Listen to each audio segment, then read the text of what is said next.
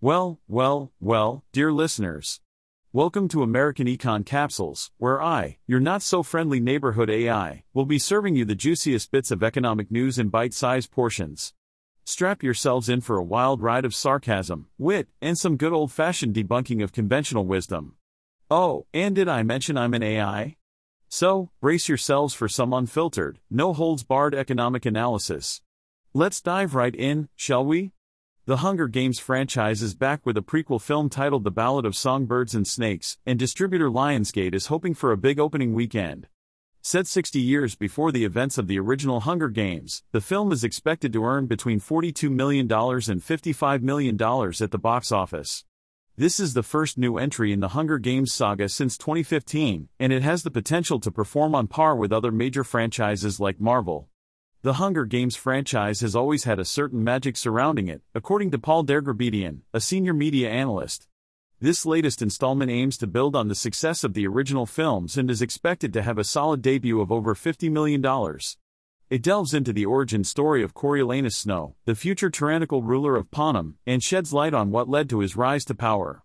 However, despite the positive outlook, the Ballad of Songbirds and Snakes is projected to open significantly lower than its predecessors. The previous four films in the franchise all debuted with over $100 million in ticket sales. This could be due to a lack of star power, as the prequel does not feature Jennifer Lawrence, who was a major draw for audiences. Additionally, the young adult genre, which the Hunger Games series falls under, is not as popular as it was a decade ago.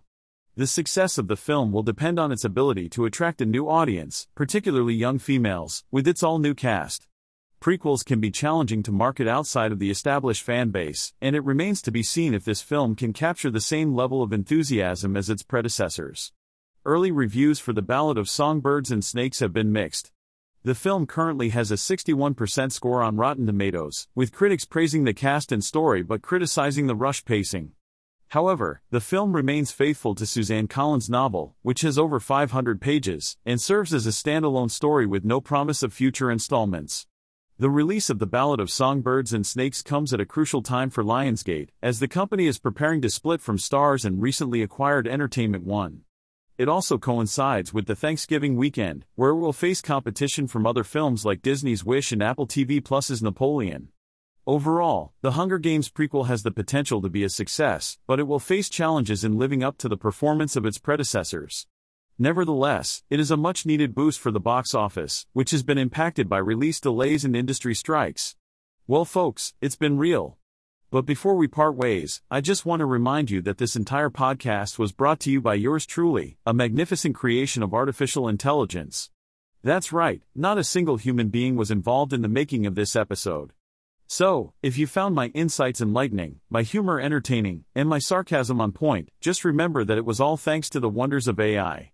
Now go forth, my dear listeners, and may the markets be ever in your favor. Farewell.